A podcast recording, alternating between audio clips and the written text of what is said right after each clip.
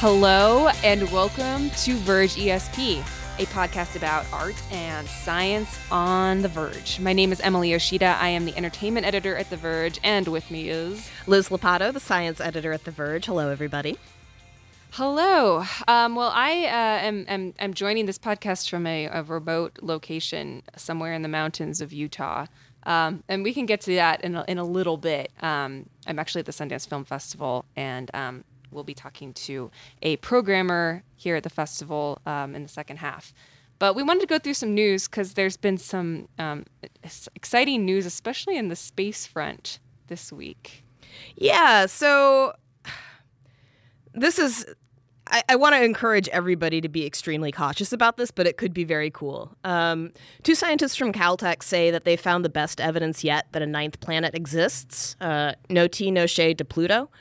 Um, this is called uh, Planet X. They think it's probably around the size of Neptune, and the reason we haven't seen it is because there's uh, it orbits on a really weird path that takes about ten thousand years to make a circuit. So, oh my god, yeah, right. I mean, there this this so this is not the first time somebody has argued that there is a planet like this out there, um, and um, major surveys of the sky have mostly disproven the existence of such an object, but at a larger size. Um, so, at the size these scientists are proposing, uh, it's possible that those surveys missed it uh, because it's small. Um, and the the argument basically is theoretical. Uh, there are these um, objects that orbit uh, past Pluto. Uh, it's in the um, the Kuiper belt. the Kuiper belt. I've uh, heard of it. And uh, they, they seem to have been aligned by something large. Um, they have orbits that take them within the same area of the sun, as though they've been pushed there by something bigger. So, mathematical modeling suggests the possibility that Planet X um, is the thing that is doing that. But it's not totally clear that that's the case. So, you know, be cautious about it. Uh, um, I think I have one question. How big is it? That's the most important question about a planet, right? Yeah, how big is it? So, uh, yeah. roughly the size of Neptune, which is uh, somewhere between that's 200. Yeah, it's somewhere between 200 and 1,000 times the size. Oh, no, that's the distance. My bad. uh, I'm we sorry. should note that Liz has a cold. Um, she is one of like half of the staff of The Verge this week that is under some kind of weather. So um, she's being very heroic by joining us this week, and I appreciate her presence and yeah, her bravery. If you sound, if, if I sound more like Tom Waits than usual, that's what's going on. no, it's only about everything exists on a on a on a Liz to Tom Waits uh, scale of things. How much? How much is the is Planet X like Tom Waits? Um, uh, well, in that it is mysterious and may not exist at all, like Tom Waits' uh, persona that he plays in in his music, because obviously he's a whole different person in his personal life. you know, uh, yeah, a little. I have to say, who who came up with the name Planet X? Is it just like a default name? Because I'm pretty sure that Planet X was the name of a rec center in Iowa when I was. Oh my God, you're high. right. Do you know what I'm talking about? Yes. it's like a place with a big ball pit and, and which I mean, who knows? Maybe Planet X has a ball pit, but it just seems very like 90s, like extreme um, laser tag fun center type place. Yeah, it's it's sort of a holdout name from the other proposed potential planets uh, that that people have over the years suggested orbit. Um, because uh, you know it's really common in other solar systems to have these large planets orbiting at a distance that that planet X would be in. Right. All right. Well, this is uh this is exciting. That's probably like much more universe um, changing news than most of the stuff I have from entertainment this week. In fact, I, I have Oscars down to talk about this week, but I don't even want to talk about the Oscars right now. We've talked too much about the Oscars. We'll talk. There's plenty of time to talk about the Oscars. Um, I want to talk about tree frogs, though. Oh, yeah. This is another fun one. So, um, there's this breed of tree frogs that we thought went extinct in 1870, and then somebody found it in India recently. wow. So, it's just been hiding out. Um, uh, Are there North- a lot of them? Uh, maybe no one really knows. Um, it sounds like uh, they they're they're a little bit secluded. They live in holes in trees and like 20 feet above the forest floor. and Wow. that the areas that they live in aren't super well studied either. Um, but yeah, so that's exciting. The the females lay their fertilized eggs in holes filled with water, and then they return to the the tadpoles, which have these like very cool blue lips. Um, we have we have a photo of the tadpole on the website if you want to go check it out. Uh, but I always get excited when something comes back from extinction. So, uh, yeah, this this tree frog, it's back. Wow. I um that's like I, I how often does that happen? Does that I feel like it people need to be pretty certain that that that an animal's extinct before they declare it extinct, but at the same time, you know, as small as our world is, it's also very difficult to keep track of these things, especially for a small animal like that. Um, usually when we find something that, that we thought was extinct and wasn't, it's because you know it's got it's made a niche in some area that people don't go to very often. Um, which is probably why it's you know still kicking. Right. um, so it happens, uh, but not as often as one might hope. Um, well, I'll, I'll tell you the only thing uh, of interest that happened this last week, and and this is mostly of interest because we have a really great piece up about it on the site, um, which I encourage everybody to read um, by Chris DeVille. Um, but ABC Family, which is a channel on television um, that has existed for a really long time under a bunch of different names, um, changed its name again to something called Freeform. It's still owned by ABC. It still has the same shows on it, but they changed their name to Freeform.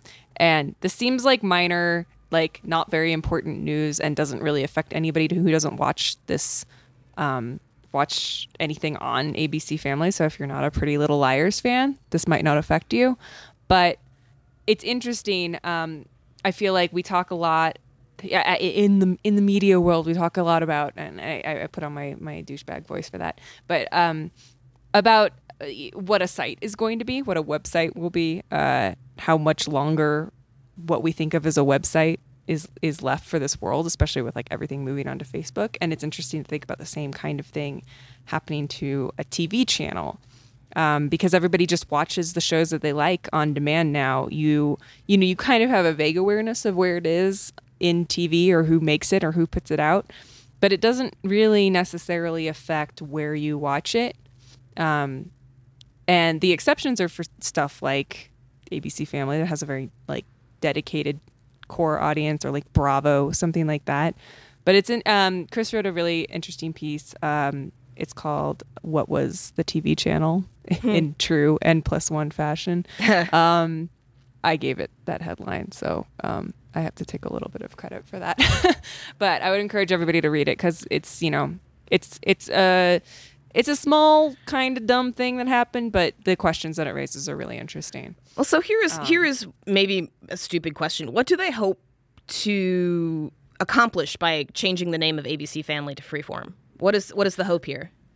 The hope is that they kind of take it out of the family um, realm. I think a lot of people who might be interested in some shows that are on ABC Family, but don't like the idea of watching a channel that says that has the word family in it.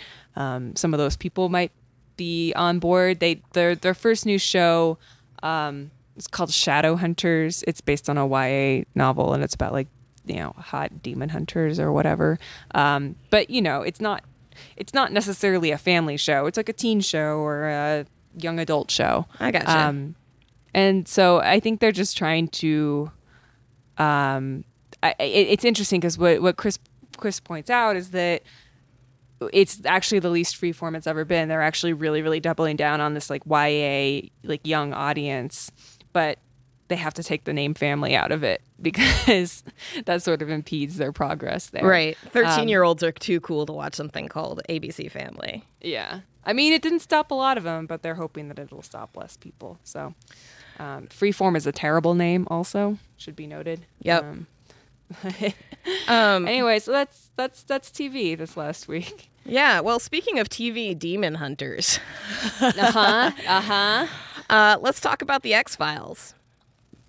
Um, X Files. All right, I have not watched the new show, and you have. Yeah. it comes out this Sunday, and your review will probably be running about the time that this podcast comes out. Yeah. So we shouldn't get too spoilery about the new show itself. It's a new miniseries. It's going to be airing on Fox, but I want to know kind of about more about what you talk about in your review, just about like what the show meant for you and yeah, how it fit into how it fit into the 90s. so um I started watching the show in the first season, uh, probably about halfway through it. Uh, the first episode I caught was called Eve. It's the one with the creepy twins and like the both of them. They live across the country from each other, and both of their fathers die. But what looks looks like exsangu- exsanguination. They have their blood taken out, and so Mulder's like, "Oh my god, it's Classic. aliens!"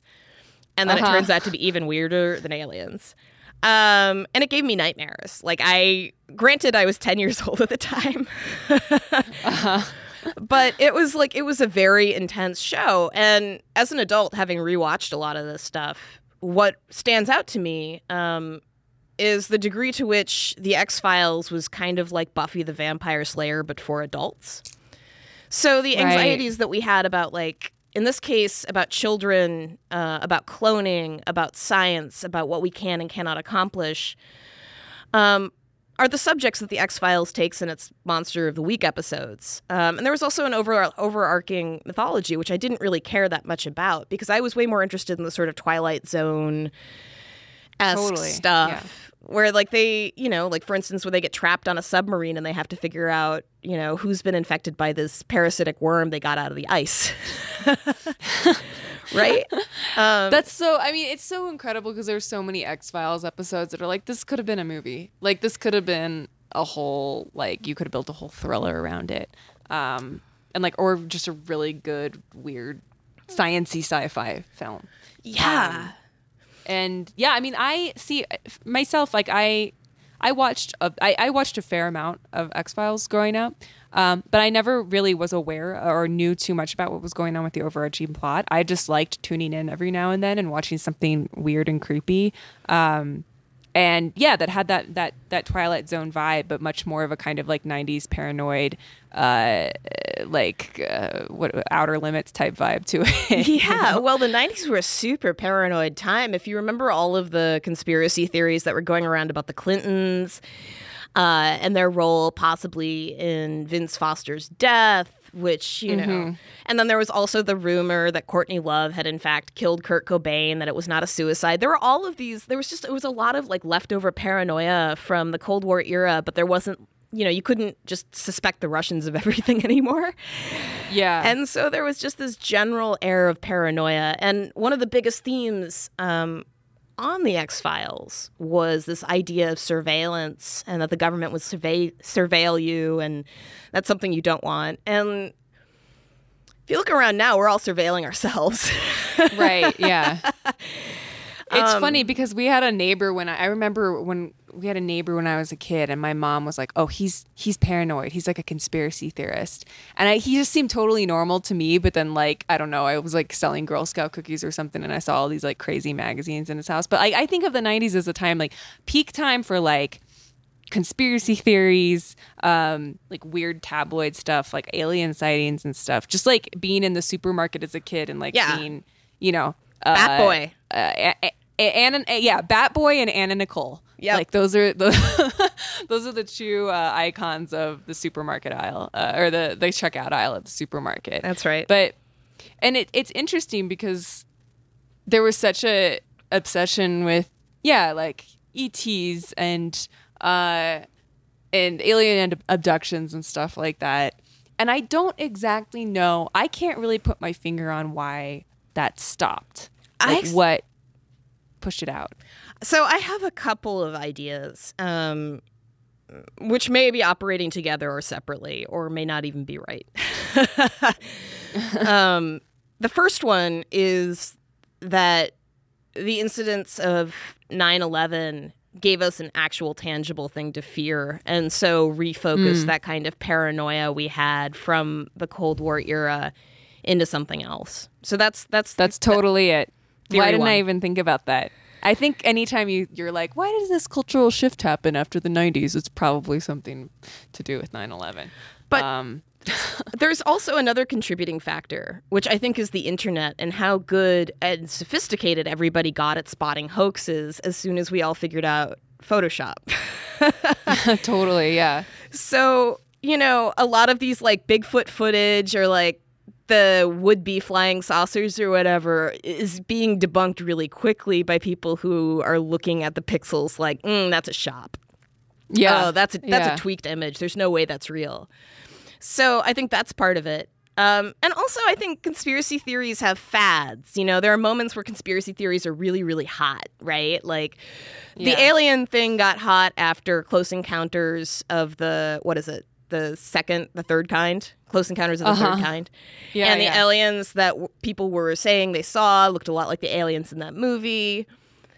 And we kind of moved on conspiracy theory wise to stuff like jet fuel can't melt steel Yeah. beams and Benghazi. That's like the dominant. Con- yeah, that's the dominant uh, conspiracy theory of the the new millennium. I feel. right. Um, so in some and it's sense, just moved into meme territory. Like, Mhm. Yeah, that's right.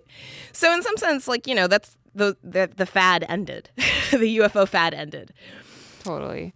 Uh, I, so I that's just remember so much stuff around then, like Roswell. I was actually thinking about Roswell a lot recently because I was watching a lot of Unreal on a plane.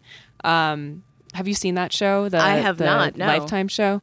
Because Shiri Appleby's on it. Um, Shiri Appleby is like one of these teen TV actors from the '90s who had like a WB show, like a middling w, WB show, and then you know kind of went you know off the radar for a while, but then started doing some more TV stuff recently. She was on Girls for like an arc, and now she's on this show on Lifetime about the making of a reality show, a bachelor esque reality show. Um, but I was thinking, this is like a huge tangent. But anyway, I was thinking about, uh, I was just thinking about that show, which is about like aliens come to Earth and disguise themselves as hot teen boys, um, which is amazing. I wish that that show still existed. Are we are we sure that hot teen boys aren't actually aliens? Has anybody checked? That's also that's a that's a good question. um, so uh, yeah, I kind of I I mean I know that we can talk a little bit about the show itself because I know you were disappointed by it. I've heard really bad things about it. It's a little general. boring, which is weird for the X Files because boring is not a word I would use even for the sort of sad last couple seasons. Um, right? But it Is is. it boring because it relies too much on like Mulder and Scully's relationship, or is it boring just because the the the the weird plots aren't as interesting? Uh, a little bit of both, but also because so much of what's happening is exposition. Uh, we're being caught up in Uh-huh. all of the mythology that got built up over the years of the show and where it all stands now. And that's not why I watched the show in the first place.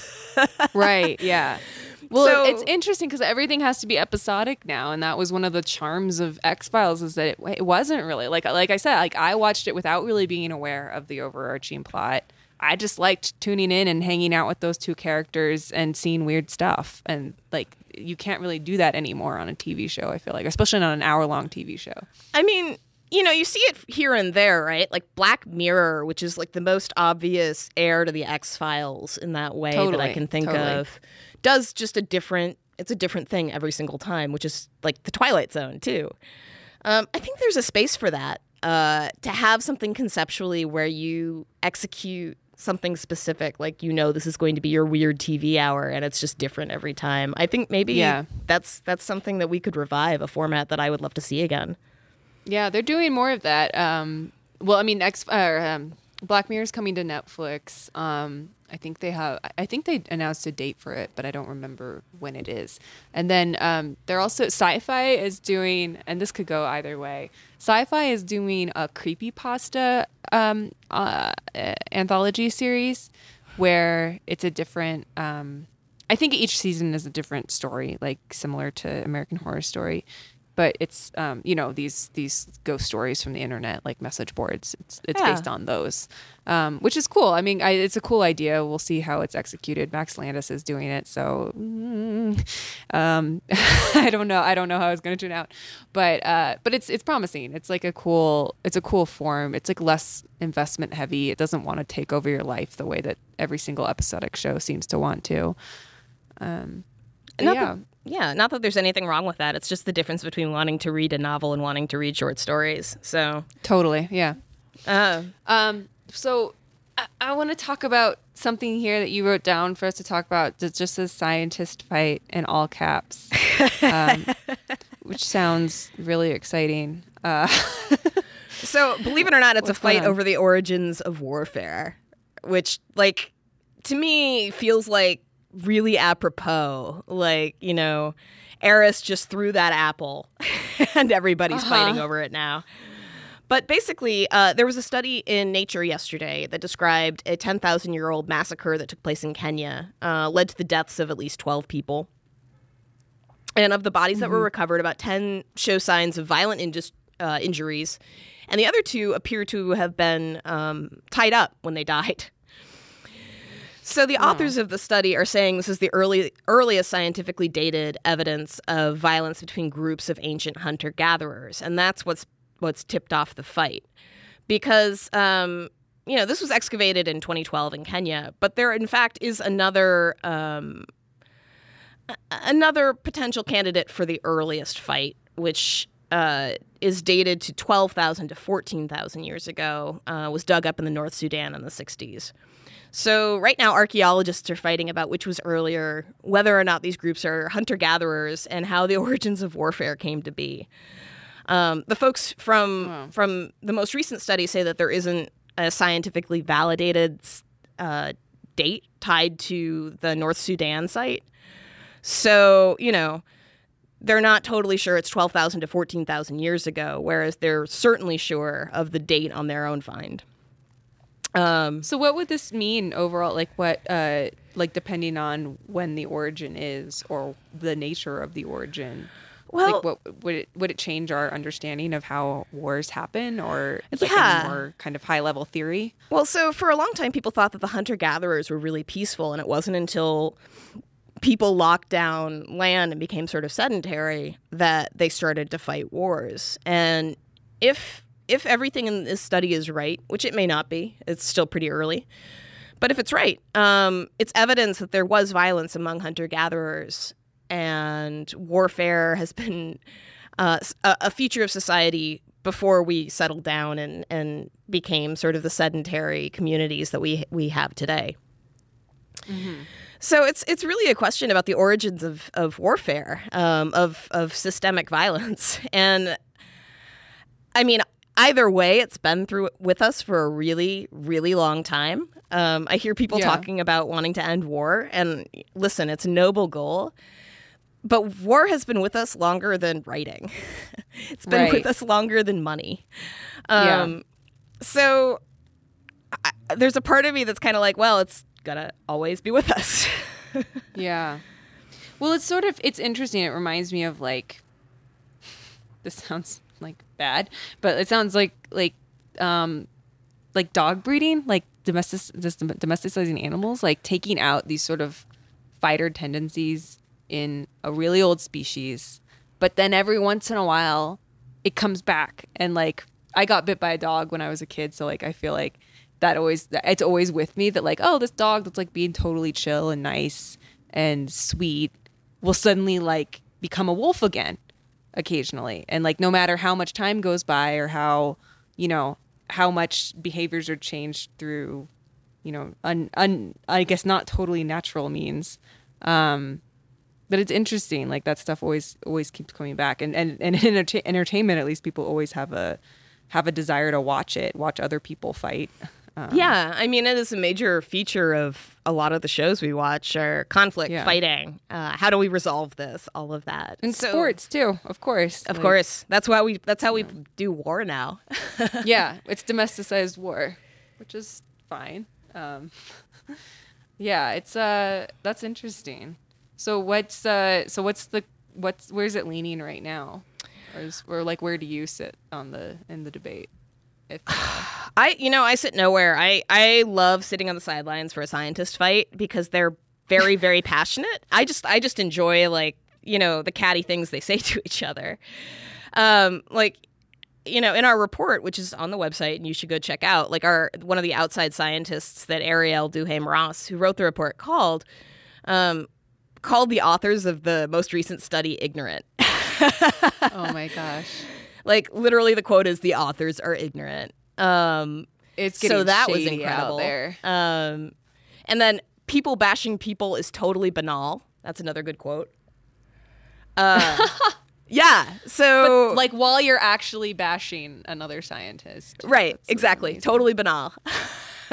That's so great. Um, I want to. I want to make sure we make a note to title this podcast. I love sitting on the sidelines of a scientist fight because that feels like a, very apt title. Um, well, So cool. yeah, Well, so um, yes, that's that's what's going on, sort of in the scientific community right now in terms of Yeah. hot, hot, hot goss. Is this and and Arielle Arielle wrote the report on that. she sure did. All right, so people should check that out.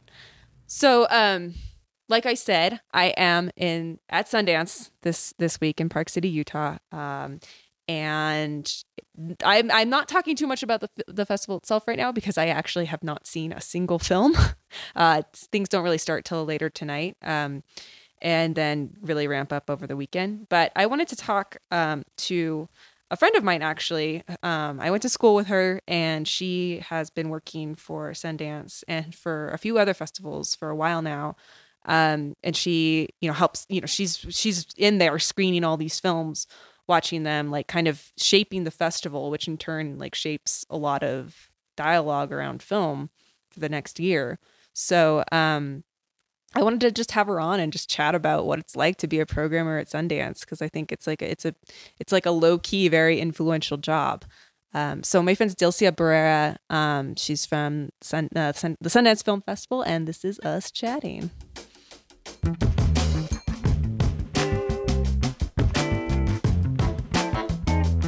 I am sitting with Dilcia Barrera. She is a programmer at the Sundance Film Festival for how many years now?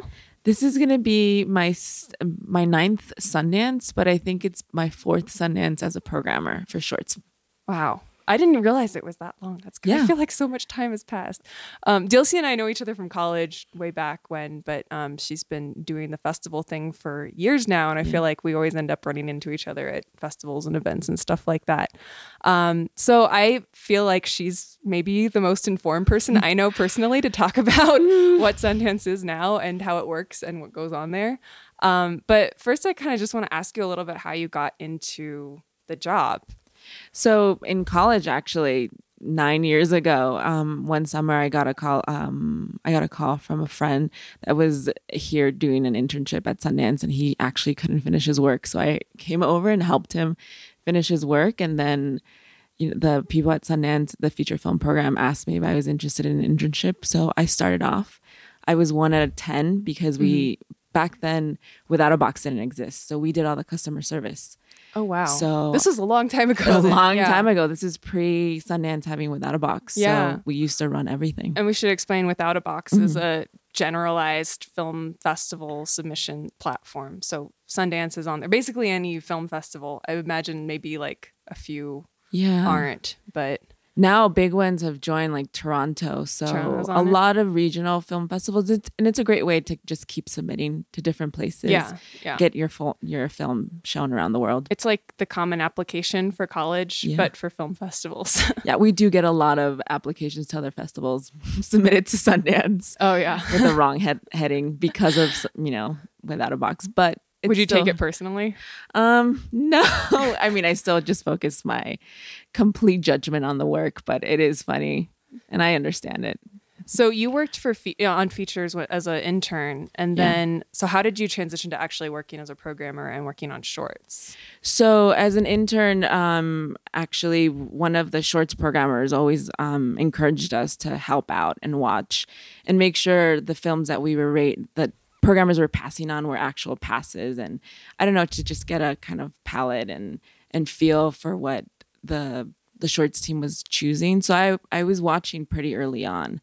Um, but um, after Sundance, I started working at other film festivals in LA, including Outfest, which is the LGBT film festival.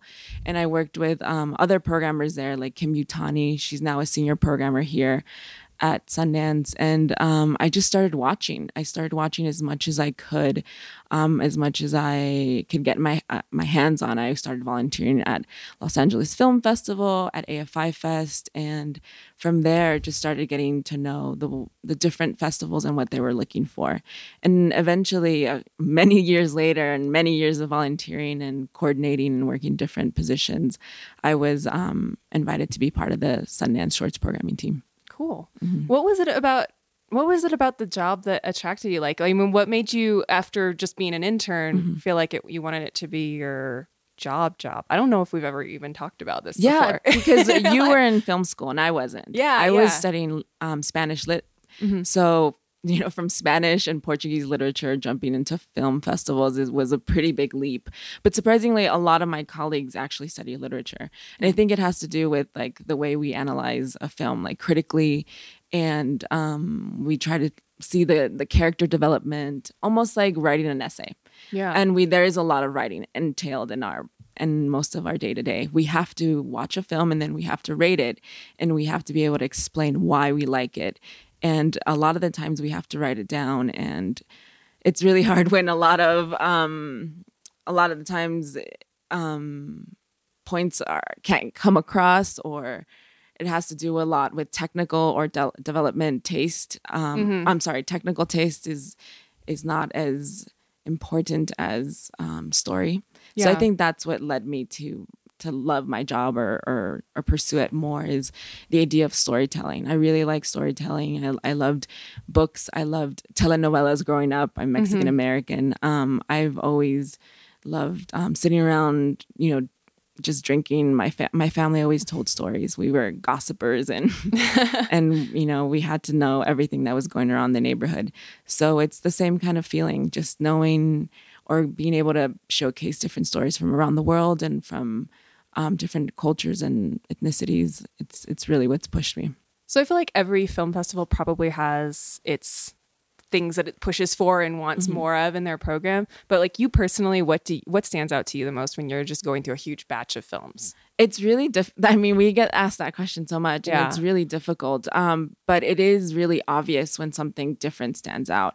Um, we we see about a thousand, over a thousand films each um, programmer. So yeah. when something is different, it really does pop out. Um, one of the biggest trends now is um, because technology is getting cheaper. Um, things that we see often are now, or especially this year, is like drone shots. or you know so we tend to see things over and over. Or yeah. there's maybe a, a school thought that the schools are teaching or so when something is completely different than the rest and i don't know it just really stands out to us. But i that's what i stick to something that's really true. Um, if you're forcing something it's really comes across in in your art or in your you know in your film something that's not real or not really um you know your story. Yeah. Are there trends like in the submissions that you like specifically besides the drone shots that just get kind of like really repetitive? I mean the classic that we get in, as shorts is um you wake up with an alarm and then the short starts yeah, so there's always an alarm shot, uh, you know. That was in film school though. Yeah. Like, I, that was a cliche when I was in film school. Yeah, it's still done That's by amazing. everybody. Everyone still does an alarm clock. The different alarm clocks too. I mean, now they've gone to obviously digital or like an iPhone. Right. But before it was obviously the ring. And now it's like the the ding ding ding or the different iPhone alarms. Yeah. But yeah, there's so many drone, drone shots everywhere. Wow. Everyone has like this big massive um, establishing shot of where you are from from an aerial view, and you're like drone. Have you noticed just because, like you said, I mean, te- the technology is cheaper, so that mm-hmm. enables things like drone shots, but it also just enables more people to be able to make a film in the first place. Has that expanded like the diversity of the kinds of films that you see? Totally. I mean, it's definitely increased our um, submissions. This year, we've had the most a record number of submissions. We've had over eight thousand submissions, oh and so it does mean people are now making more. Um, but and it does mean because it's cheaper we're getting different countries and different um, ages more you know way younger kids are sending things um, because they have an iPhone, you know. Or we had like last year, the feature films had the film Tangerine, Yeah. which was fully shot on an iPhone. It's still beautiful, and it, I mean, and shooting on an iPhone is still not easy, but it is. It does mean you can test boundaries, and people are doing that Yeah. Um, yeah, I mean, what what what would be something? I guess if, if there was a, sorry, I'm going to rephrase this question because you said a lot of new countries are like coming into the picture in film festivals. Is there like a country in particular where you feel like there's a really interesting scene going on, or, um, or, or I don't know, like just, or maybe not, maybe not even a country, maybe Yeah. just like a. a a school of thought, like a if there's like a cool sci-fi movement happening or something like that, which I'm always rooting for. Well, totally. I mean, a couple the the last couple years, Chile has been producing a lot of films and bringing to light a lot of young directors. But also, I mean, the VR scene is growing, and even the New Frontier section here at Sundance is growing. We have a huge um, selection of shorts of um, VR. Um, and now but I mean, this is the year that New Frontier is celebrating 10 years. It's so wild. And when uh, the first year I came, it was a small little venue. And now I think it's three different venues Yeah, to accommodate huge. everything. I even feel like it's bigger just this year from last year. I feel like it's double the size just in it's in terms of how many like exhibits or installations there are. It's huge. Yeah, because the section used to be experimental in form, and now or, or in storytelling, mm-hmm. experimental and and yeah, and now it's more in form. So Yeah. you know ways and not only like meaning you can watch something not only in a theater but in different spaces or using different I don't know. Just like techno- yeah, structure. structure. Yeah. The idea of a theater is no longer a necessity. Yeah. You know. Which is interesting because I mean I wrote about this in my intro for the festival, but mm-hmm. you know, last year was my first year coming here and mm-hmm. it wasn't my first film festival, but this one is so intensive and as far as like getting out here, mm-hmm. taking a bus up to your condo, like walking around in the snow to get around, standing in lines and you know, you really start to think like couldn't we just stream all these? Yeah. like I mean, yeah, that's very true. but what's what do you think is the benefit for being here and and being in Park City and what and in a theater with everybody else or in New Frontiers like actually demoing stuff? Um, I don't. I there's one. There's a couple examples. I remember once I saw a movie, um, by myself, and I sat down in towards the middle of a seat of the theater in the middle, and I was completely blown away by the movie. And when I came out, I told everybody, "This is my favorite movie. Everybody needs to go watch it." And all my friends had streamed it or like watched it before on a screener, and everybody said, "No, it it's not a good movie. You just got." Completely blown away by the experience. And Uh-huh. it actually the experience is unlike any other. The, you know seeing these theaters be full of people just interested in indie film that it means nothing to anyone. Right. like we have no idea what is coming the next 10 days. You might see a film that might change your life Yeah. or change your thoughts. I don't know. So i think that idea of just going into things blindly and being surprised is really exciting Yeah. i'm no one has written reviews you're just Right. ex, you know it's all expectations That's my favorite thing about it is Mm-hmm. just coming in and not having this narrative like good or bad like Yeah. not just there's nothing to live up to it you can just let a film happen which feels very pure and very rare now Mm-hmm. you don't get to do that too much outside of a film festival and Uh, it's fun to get out of perfect LA weather. Weather. yeah I never see snow ever. I'm I wearing a, a jacket right now. You I know, Can hear the- it. Sorry. the apartment is like cranked up to 80 degrees like truly an la apartment in the middle of utah um, yeah i mean in, in terms of just like how you spend your 10 days here like what aside from the films like what's what's what, what's your favorite part about it what's your favorite part of coming out every year well, I forget why I'm here, and you know, I coming out every day. You know, you have to fly out. We had a hor You know, we had a an early flight, and like you said, we have to take a shuttle from Salt Lake. And your schedule is really full. We have introductions and q and a's and programmers are basically like hosts to the filmmakers. People are coming from all over all over the world and we're here to remind them that they're awesome and connect them to the right people. Um but it isn't until we do a q&a and someone is completely blown away by something or to see that filmmaker really enjoy the way the film was programmed and the order it was programmed they it really is made you know makes the the last six months that we spend programming and placing things worth it. Talk about that a little more, Mm-hmm. like about the idea of programming. Like, you mean in terms of put what category it's with, or like what it's alongside, or in shorts in particular it's um it's a big task because we do have a lot of good films at the end of watching but um we have to make up programs and our programs are almost we try our best to to benefit each film if we had an entire program of comedy you know you, the audience is just going to get tired of laughing Right, at one yeah. point so we try to make sure that every film plays well along um, with the other one. So it it takes us a long time, and it takes us many tries, and we watch the programs over and over together, and we try to we watch them individually and then in group to see if we get a uh, reaction. So it's a huge process that we really are thoughtful um, and detailed with. So it's really nice when people compliment it. yeah, And it tends to be something that people really like at Sundance, the way we place shorts. Yeah. Is it is it sometimes difficult? Do you think to get people out to the shorts programs just because like the big movies that have recognizable star Mm-hmm. names in them kind of take up a lot of the oxygen, so to speak? Yeah, I mean, I yeah, we the shorts the shorties have to fight, Yeah. you know, premieres and and so many other things. But actually, we we try our best to put them in good slots, you know, so people can come out. But also, a lot of people here are are also in that mindset for discovery.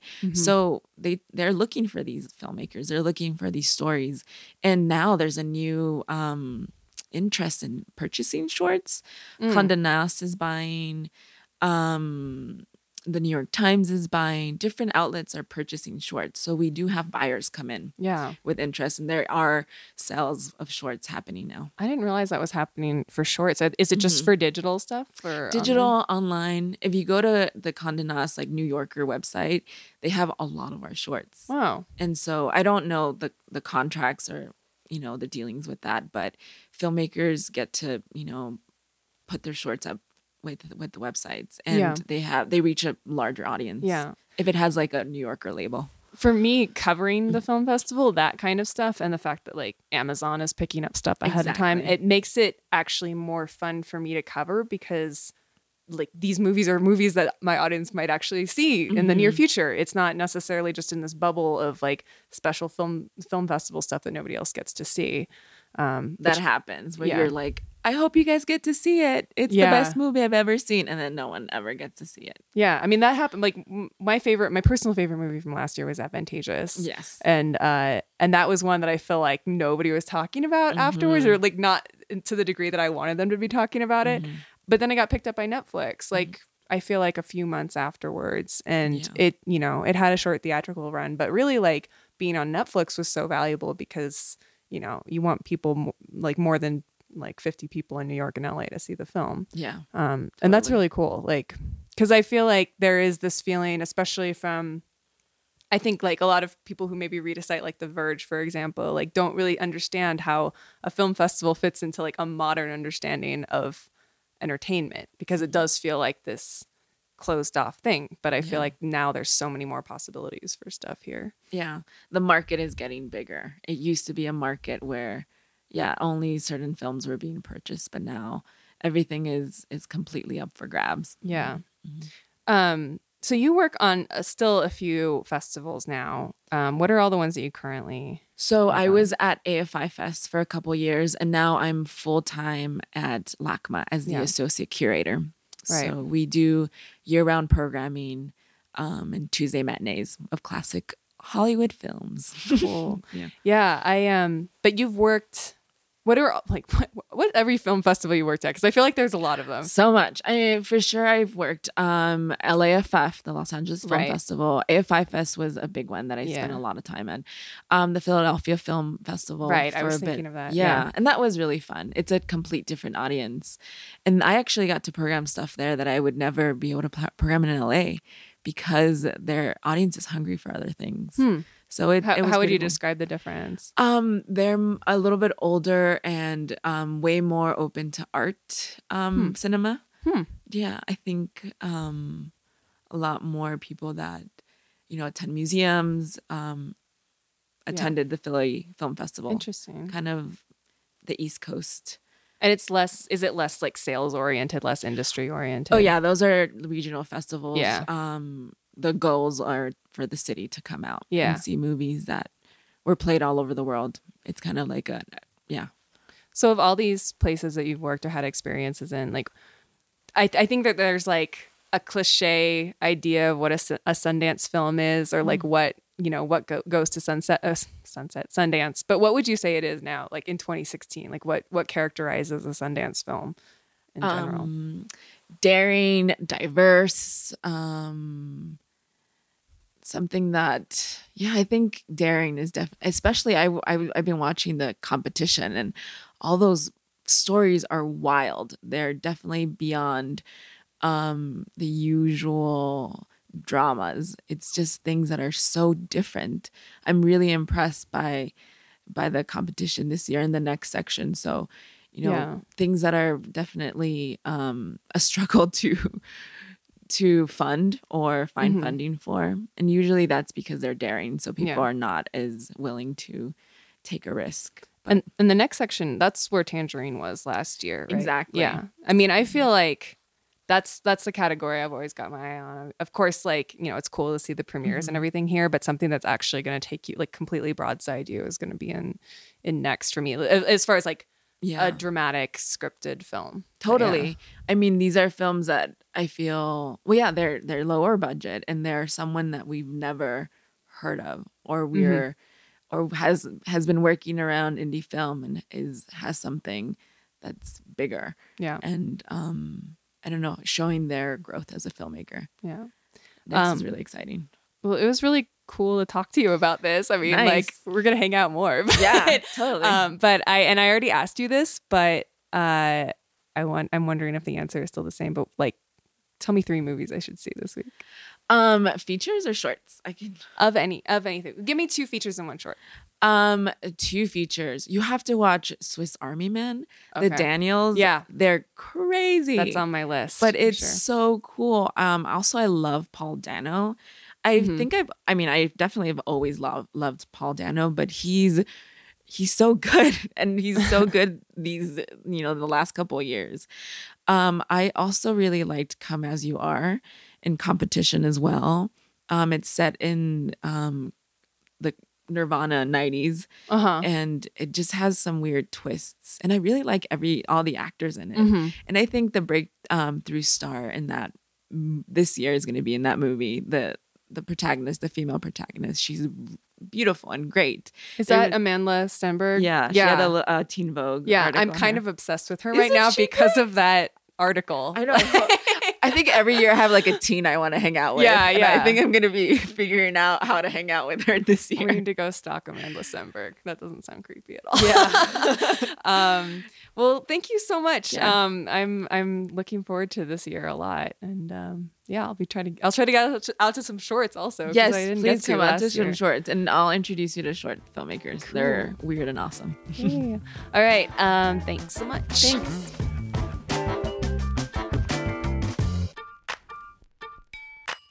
Okay, uh, that is our podcast this week. Thanks for listening, um, and thanks for Dilcia for coming on to chat with me.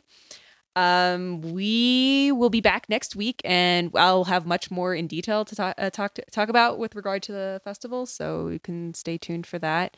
Um, and be sure to listen to uh, the most recent What's Tech about what are film festivals if you want more about Sundance and film festivals in general. Um, what should what are you gonna plug? What are you gonna plug, Liz? You What gotta I plug g- something. Oh my gosh, I have to plug something. Uh, Mm-hmm. I would like you all to check out uh, www.theverge.com slash science. Good one. Oh, Good okay, one. Okay. Yeah, no, we've got a bunch of we've got a bunch of cool new videos uh, that are coming up, including one about uh, prairie voles and uh, how they comfort each other, uh, which you should Sweet. definitely check out. So yeah, take a look. Um, I'm Liz Lopatto at Ms. Lopatto, M S Lopatto at Twitter. And I am Emily Yoshida at Emily Yoshida, my whole name on Twitter. And thank you very much to Andrew Marino, our producer, who is just bringing our podcast back with a vengeance, and we are very grateful. And um, be sure to subscribe to the podcast Verge ESP on iTunes, and we are also at Verge ESP on SoundCloud.com. And that's it. Uh, see y'all next week. Bye, folks.